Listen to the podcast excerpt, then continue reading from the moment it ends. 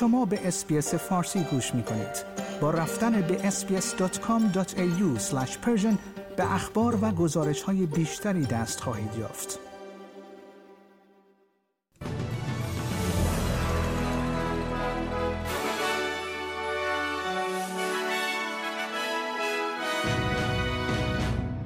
جایزه جوان استرالیایی سال به فوتبالیست ابر مابیل اعطا شد. همزمان با آغاز جشنهای رسمی روز استرالیا در سراسر کشور انتونی البنیزی نخست وزیر استرالیا با بزرگان بومیان برای برگزاری مراسم دود دیدار کرده و در سیدنی مراسم باستانی دود با حضور بزرگانی از جمله نخست وزیر ایالت نیو ساوت دومینیک پروته و فرماندار مارگارت بیزلی برگزار شد.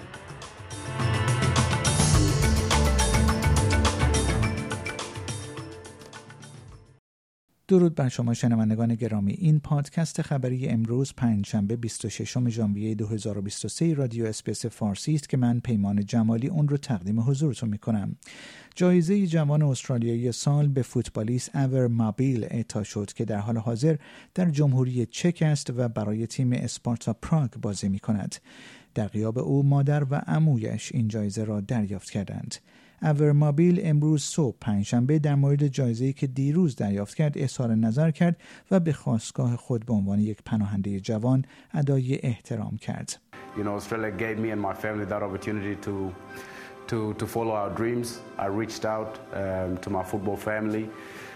and collected all the football boots. I took them to the refugee camp where I was born, and Barefoot to Boots has grown since and has become something more than football. Football is a foundation, uh, but through that we help hospitals and equality rights uh, for the girls. Also, we have donated uh, a few incubators, and those incubators are helping save lives. And that, for me, is the biggest uh, thing that we have we have ever done.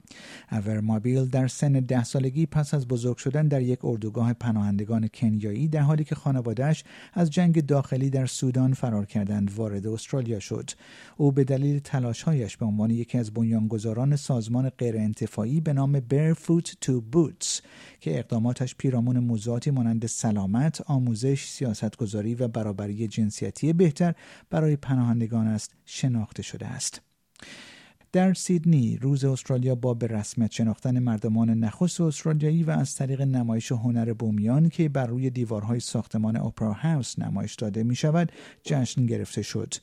هنر رنگارنگ یک زن از ملت کامیلا روی به نام رودا سامسون در سهرگاه امروز بر روی این ساختمان به نمایش درآمد. در این اثر نقش مهم زنان در اطراف سیدنی کوو پیش از ورود کاپیتان آرتور فیلیپ در سال 1788 به نمایش گذاشته شده است.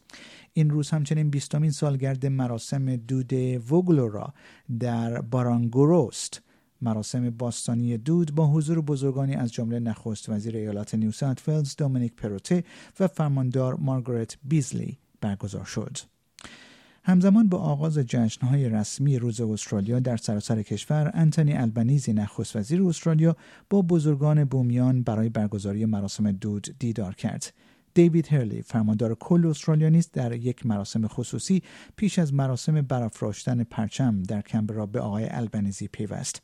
آقای البنیزی در سخنرانی افتتاحیه خود به فرهنگ ملت‌های نخستین در استرالیا ادای احترام کرد. Today, as we gather to celebrate the next chapter in the success story of our great and diverse society, let us all recognise the unique privilege that we have to share this continent with the world's oldest continuous culture.